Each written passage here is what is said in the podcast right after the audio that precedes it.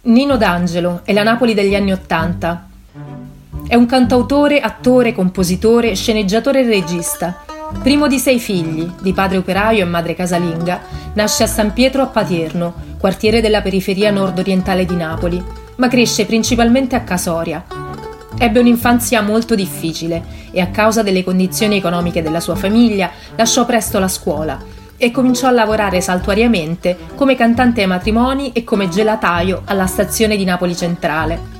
Dopo una breve gavetta musicale, nel 1976 giunse a un immediato successo in ambito regionale ed ebbe notorietà anche nel resto del meridione. In questo periodo cominciò a lavorare in teatro nelle cosiddette sceneggiate.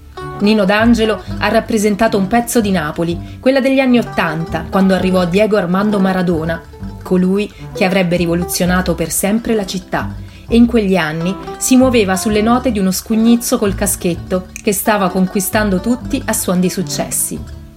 Si conobbero quasi per caso, ma l'amicizia continuò nel tempo, tra spaghetti e tango da bruscolotti, un comune amico, fino alle traverse a porta vuota mentre giravano un film assieme. Le accomunava il fatto di essere la voce di quelli che non ce l'hanno, che non possono andare sui giornali, il fatto di venire dal niente o dal poco e la speranza che la vita sia un po' più tenera e generosa con tutti.